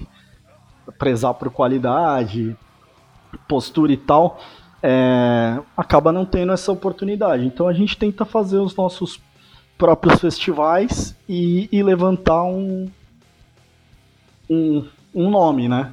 Para que uhum. assim, gente, é, até meio não parece até polêmico. Ah, os caras criaram a série C. Só que se a gente não criar nada, ou não criar um, um, um tipo de, de nome ou de identidade que de certa forma gere um, um falatório, ninguém vai falar, sabe? E, e ao mesmo tempo eu acho que esse cenário do qual a gente é envolvido, apesar de da gente ter aí, eu falo pros caras, a gente toca em qualquer lugar, tá ligado? Mas esse cenário que a gente é envolvido, se a gente não criar esse, esse nome, essa identidade, de alguma forma por mais que não seja a, a intenção gerar um, uma polêmica, ninguém vai falar, sabe? Sim. Então acho que é basicamente é isso, cara. Eu não sei dizer exatamente por cena como um todo, porque eu vivo esse rolê, né? Dentro de estúdio, com bandas é, teoricamente pequenas, que normalmente eu frequento shows, frequentam meus shows, uhum. né?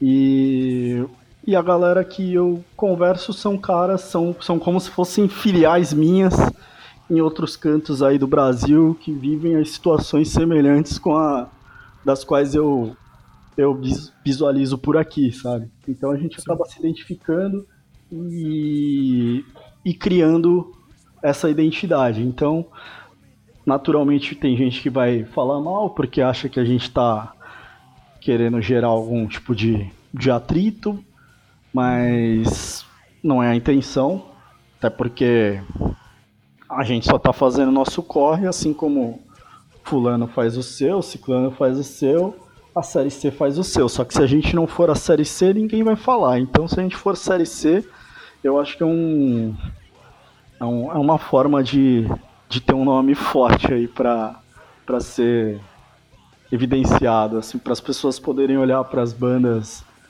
para outras outros tipos de bandas, assim, sabe? Porque tem muita banda que, que tem mensagem boa e som bom, tem banda ruim também, mas isso também tem em todo lugar. Perfeito. Desculpa se, se não foi o que você esperava. Não, não. Mas é, é, o contraponto é maravilhoso, cara. É maravilhoso uhum. Mas eu acho que é, que é, é por aí, sabe? Então, uhum. sei lá, cara, você precisa fazer algo relevante para que para ser notado. E a gente não tá fazendo nada de mal para ninguém, a gente não tá se comparando a ninguém, né? E aí quando eu uhum. falo a gente, eu posso falar, falo por mim, mas apesar de saber que tem outros que compactuam assim da visão, falo por mim, a gente não precisa falar mal de ninguém para mostrar que a gente sabe fazer alguma coisa assim e tem tem espaço, sabe? E se a uhum. gente não tiver um espaço naquela esquina, a gente faz o nosso espaço na outra esquina ali, porque tem lugar para todo mundo. E tem quem queira consumir, to todo mundo também. É isso. Vamos para aquele momento maravilhoso das indicações. Eita, nós. Vamos lá. Então começa você, mano. Eu mesmo? Uhum. O senhor. Tá, eu posso começar pelo que eu quiser, então, né? Sim, sim. Música, filme, livro, ah. jogo, série, se quiser. Cara, e quantos eu... você quiser. Não, demorou. Acho que eu também não tenho nem intelecto pra estar tá indicando tanta coisa, não, cara. Eu vou só indicar besteira. É... Cara, esses dias aí eu tava assistindo com a minha namorada aquele aquele filme com o Leonardo DiCaprio, A Ilha do Medo. E eu achei um baita filme, não sei se vocês já assistiram. Já, é maravilhoso, cara. E, cara, eu, eu nunca tinha assistido, eu já tinha ouvido falar do filme. E eu fiquei muito pilhado de assistir e eu achei sensacional, assim. Criei várias teorias depois sobre sobre aquele enredo. E eu achei sensacional. Se alguém quiser assistir, fica aí o entretenimento para a pandemia. E em relação aos a podcasts, né? Eu escuto, como eu trabalho com fone de ouvido, eu passo o meu dia inteiro. É por isso que eu realmente não estou mentindo. Eu escuto bastante os podcasts de vocês. Inclusive eu estou devendo de ouvir alguns, até o do Fernandinho aí que eu não não ouvi ainda. Fernandinho Wesk, que uhum. é um uhum. parceirão, sangue bom. Eu tô, tô, tô pra ouvir esse. Mas, pô, posso Uhum. falar aí do Dia Depois de Amanhã, do Danilão aí, que voltou agora. Tá na segunda temporada, né? Tô sabendo. É, Uhum. Eu escuto também o, o Bandejão. Muito bom! Legal pra caramba. Eu escuto aí o, o Vini indica direto aí o Medo e Delírio em Brasília. Aí, ó. É, Ai, ai, ai. não, mas é, é, va- vale, vale cada segundo ali, cara. Muito bom. vale, pior que vale.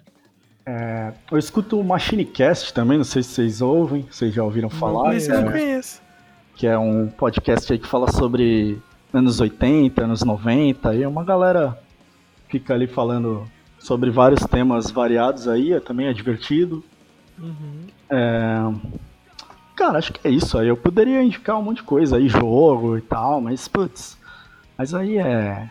A minha cabeça é muito muito complexa, assim, que uma coisa que não conversa com a outra e. mas é isso, cara. É, muito bom. De som você não tem nada pra indicar? Puta, cara, eu vou te falar que eu tô ouvindo tantos podcasts aí, cara, que eu não tenho ouvido nada de som, cara. Uhum. Deixa, deixa eu tentar lembrar a última coisa que eu ouvi, sem pegar o celular, cara. Eu. eu- puta, não faz nada a ver, é banda velha. Eu, eu escuto muito Lemonheads, Dinosaur Jr., sabe? Legal. Uhum. É, o Sam I Am. Tem uma banda também que é. que era do pessoal do. do, do vocal, né? Do Knapsack. Fica até o.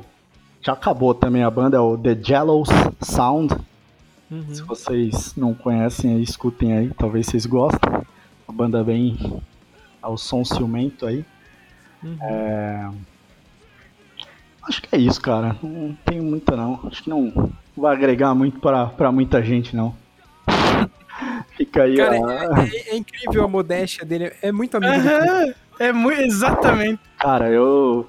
Quem me dera eu tivesse um, um, 1% do carisma de, de Leonardo Cantinfras, cara.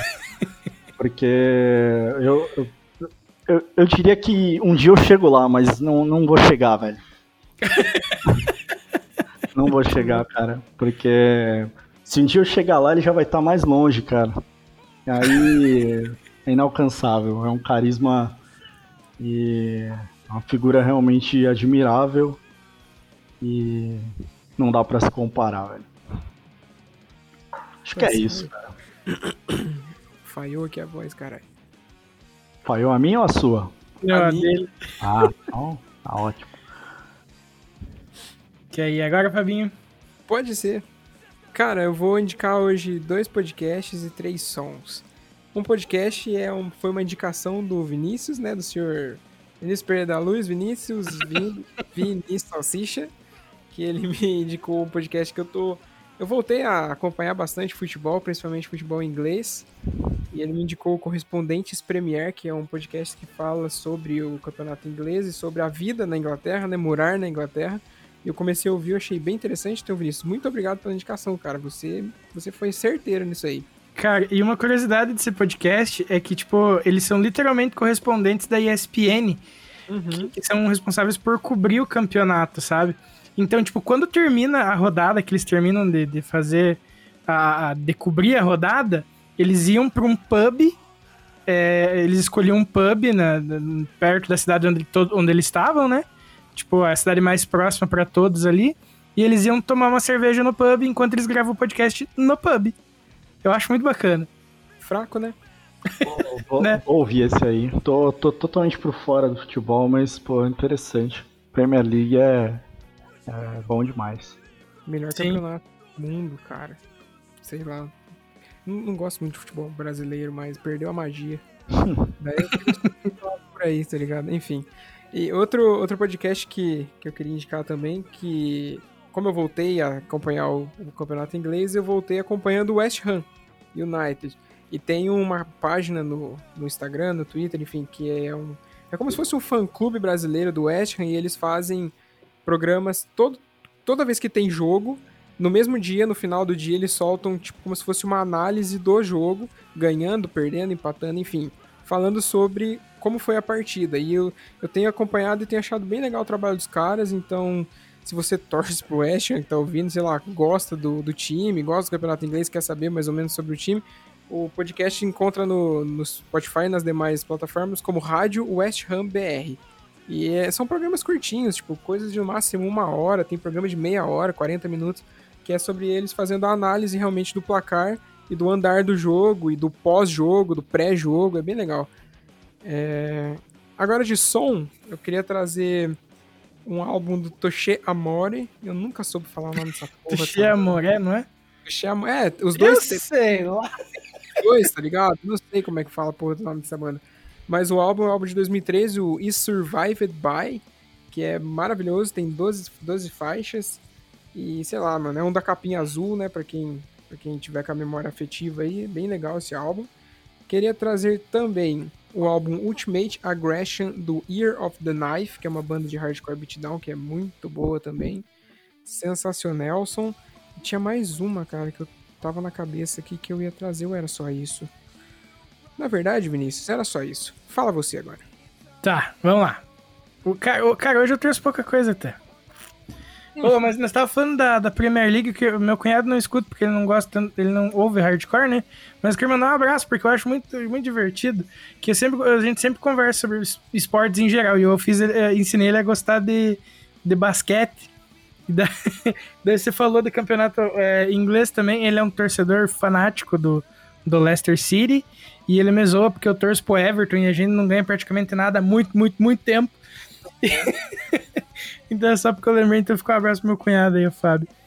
Uh, cara, nas minhas indicações, hoje eu vou, in vou indicar um artista chamado Valentim, que é o projeto solo, na verdade, do ex-vocalista do Do You Like. Uhum. É, o, o, um dos guitarristas tem o. Eu esqueci o nome, mas um dos guitarristas. Ele tem uma banda chamada Suerte. E o Érico tem o um projeto chamado Valentim. É, o projeto Valentim ele tem umas músicas mais voz e violão, mais, intimistas, mais sentimentais, falando sobre alguns, alguns dilemas, assim, até é, com algumas pinceladas, assim, de temas, tipo, abordando temas como depressão, sabe? Coisas assim. E eu acho que ele faz isso de uma forma bem, bem interessante, sabe? Uhum. Uh, uma coisa que eu tô viciado nos últimos tempos, cara, que para mim foi um achado, eu, faz muito tempo que eu achei, foi acho que em 2017, mais ou menos. E volta e meia eles estão lançando é, álbum novo, e mesmo eu não gostando ou não conhecendo muitas músicas daquela banda que eles lançam, você já, você já vai entender, calma aí. Okay. É, é, é, mesmo não conhecendo ou não, não curtindo tanto, eu escuto os, todo álbum que, ele, que eles lançam que o nome é 8-Bit Misfits. Que eles pegam e gravam, tipo assim. É eles pegam música, uma banda, por exemplo, eu tô, tô, por exemplo, eu gravei esse podcast ouvindo a vers, o álbum do 8-Bit Versions of My Chemical Romance. Então aqui tem Helena, Cancer, I Don't Love You, I'm Not Okay, só que numa versão com sons de 8 bits. Tipo Caramba. joguinhos retrô. Mano, é muito massa. Eles regravam infinitos artistas, assim. E é uma parada que eu gosto muito, assim. Então, super indico, porque vale muito a pena. Uh, no dia da gravação desse podcast, completa 10 anos do lançamento do Wasting Light do Foo Fighters, que é um dos meus álbuns, álbuns favoritos da vida. Eu acho que eu indiquei ele até num, em algum podcast recente, mas eu quero indicar de novo pelo fato dele estar completando 10 anos no dia da gravação desse podcast. Eu quero indicar a banda a Wilhelm Scream, que é uma parada que eu tenho ouvido pra caramba oh. também recente. Muito bom. E um jogo que eu tô muito louco pra, pra jogar, chamado Rustler. Eu não sei se vocês já ouviram falar. Se eu não me engano, ele tá em, em Early Access, uma parada assim. Uhum. Mas ele é um jogo medieval nos moldes de GTA 1 e 2. Caralho. Sabe, tipo, a câmerazinha de cima, pá. Uhum. E, cara, na pegada medieval, assim, é maravilhoso. É muito bom. Ele é bem escrachado, assim, sabe? Você Sim. vê que a ideia é literalmente fazer uma homenagem àqueles, àqueles jogos. Tanto que quando você rouba um cavalo, por exemplo, a, a polícia vem de cavalo e com sirene, assim, sabe? Birlandia as duas, é muito engraçado. Enfim, então fica a indicaçãozinha desse jogo que eu achei realmente muito bacana. Não joguei ainda, mas tenho visto bastante gameplay e tenho realmente me interessado pelo jogo, achei muito, muito massa mesmo. Uh, E eu vou fazer uma indicação que foge meio que da- do, do meio do hardcore, mas é que eu tô realmente encantado com a voz dessa cantora, que se chama Olivia Rodrigo. Eu não sei exatamente quem ela é, sabe? Tipo, o que ela faz, como ela surgiu no, no, no ramo da, da música pop e tudo mais. Mas ela tem umas musiquinhas, tipo, a voz dela é sensacional. Ela tá muito famosa agora por causa daquela música hum, Driver's License, que tem mais de 600 e não sei quantas milhões de visualizações só no Spotify. Uhum. Então, e, cara, é uma musiquinha muito gostosa de ouvir, eu particularmente gosto muito, foi, eu conheci até por causa da, da rádio, né, que eu tô trabalhando na rádio, e eu escutei essa música, eu achei ela realmente muito legal de ouvir, mano, muito gostosinha mesmo, então fica a indicação da, dessa guria, porque ela tem uma voz realmente sensacional. E eu acho que por hoje é só, por incrível que pareça. Meu Deus, vai chover. Ó, brincadeira. só pra. Só pra dizer que eu não escutei nada, cara. Ó, a minha. A última coisa que eu escutei de música no, no meu Spotify foi as trilhas do, do WWE, velho. Meu Deus. Ah, muito bom, muito bom. As entradas do- do- dos caras, assim, eu botei uma playlist, era o. Foi o- as últimas coisas de música que eu, que eu escutei foi as trilhas de entrada do, do WWE. assim, né? Porque algumas são bem da hora, assim. Uhum. E só pra matar, pra não dizer que eu não indiquei ninguém, eu vou deixar aqui o nome de uma banda que, que são caras que, que eu gosto e a banda também é boa, que é o Acionistas Vienenses. Não sei se vocês conhecem. Muito bom o nome, já me ganhou no nome. E, e eles lançaram um som, um EP esse ano mesmo, que o nome é Todo Mal Se Acaba. E tem boas músicas lá. Não sei se, se vocês puderem, depois vocês dão um confere lá. Uma banda bem legal, assim. Bem, perfeito. Não dizer que eu não indiquei ninguém, a gente. Foi, depois depois eles, eles me pagam.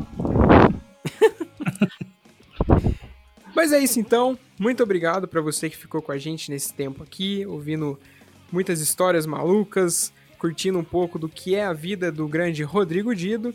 Agradecemos também a sua companhia, também a sua amizade, a sua consideração com o nosso trabalho que fazemos de todo o nosso coração. E se tivéssemos mais um coração cada um, ele também estaria sendo feito com esse coração, né, Vinícius? Com certeza. Maravilha, então. E, né, obviamente não poderia deixar de agradecer mais uma vez. Dido, muito obrigado, cara, por ter colado aqui com a gente. Muito obrigado por ter topado. Muito obrigado por ter disposto do, do- um pouquinho do seu tempo pra vir aqui trocar essa ideia com a gente, cara. E quando quiser, a casa é sua, está sempre aberta. Muito obrigado. Pô, eu tenho que agradecer, é, Fábio, Vini, pelo, pelo convite. Agradecer ao Cantinfras aí pelas perguntas aí. Só fez eu voltar um pouquinho no tempo. E. Pô, acho que é isso, cara. Eu contei um pouquinho aqui da, da- um pouquinho da minha pessoa, da minha personalidade. E tenho um milhão de histórias pra contar, assim, de, de bandas, de bastidores. E fica aí, cara. É, fico aí me, me autoconvidando pra, pra contar mais, mais histórias no, no, num futuro breve aí. E, Com certeza. E obrigado aí, obrigado pelo espaço, obrigado a todos que, de alguma forma, todos e todas que, que aguentaram ouvir até agora. Exagerado. E eu espero que a gente possa, o quão antes, poder estar junto e fazendo coisas que a gente gosta, assim, com através do calor humano, né? De, de forma presencial e tornando, né, nossa fazendo nossa vida feliz aí com o que a gente gosta, né, que é que de fato é o calor humano e, e a presença dos amigos aí. Eu Acho que é isso, cara. Não vou falar nada não, que eu vou acabar falando pra caramba e vou me descontextualizar. e, e é isso, cara. Obrigado de coração. E vida longa aí ao Podcore. E muita saúde aí pra vocês, galera. Valeu. Tamo junto. Tamo juntão, velho. É nóis. Vida longa pro Super Brava também, pro Studio Warzone. Se Deus quiser, não vai fechar a porta porra nenhuma, vai continuar vivão. Assim esperamos, cara. Maravilha. Vinícius, Chora tu! Chora onde que, cavaco! nós, onde que nós tá? Conta pra eles. Vocês podem encontrar a gente no Anchor, no Spotify, no Deezer, no Breaker, no Castbox, no Radio Public, no Google Podcast e no agregador de podcast mais próximo de você. Provavelmente é o Podcast Addict, porque como, como já cansei de falar que ele é o melhor, então muito provavelmente ele é o que vai estar mais perto. Então, fica a dica. É isso. Lembrando mais uma vez que você que, sei lá, tem banda, quer que a gente divulgue seu som, quer que a gente mostre para os nossos seguidores, né? Que a gente não tem um mar de seguidores, mas temos os melhores seguidores desse mundo. Então, provavelmente, vocês vão ter uma atenção legal. Manda pra gente no nosso e-mail, que é o contatoPodcor.gmail.com. Se você tem um release legalzinho com lançamento, manda pra gente lá com uma artezinha pra gente poder fazer essa divulga. Se você quer trocar uma ideia com a gente, mano, vem lá no nosso DM ou por esse e-mail que eu também passei. A DM no nosso Instagram, arroba podcorpodcast, bem simples, assim como é o nome do programa. É só vir trocar uma ideia que a gente vai estar lá para responder você. Se você quiser mandar o seu som por lá, se preferir por lá, pode mandar por lá pra gente trocar essa ideia também. E fiquem, sei lá, fiquem à vontade que a gente adora trocar essa ideia com vocês, certo, Vinícius? Exatamente, manda mensagem pra gente lá. Ah, nem sempre a gente demora pra responder, quase sempre a gente tá com o celularzinho na mão ali, então já o Fábio já responde rapidão. É isso. Mas, mas é isso, manda mensagem, a gente adora trocar ideia com vocês. E tamo junto, muito obrigado por acompanharem a gente. Vocês não sabem como isso deixa a gente feliz. E é isso aí. É isso aí. Mais uma vez, muito obrigado pela audiência, muito obrigado pela companhia e pela amizade de vocês.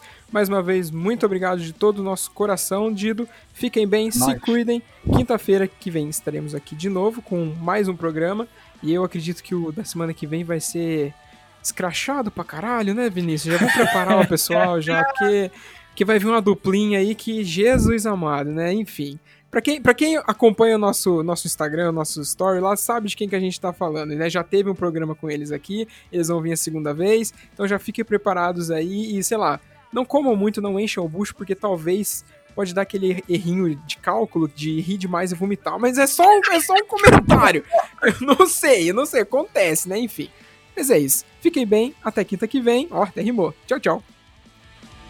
Falou! Valeu!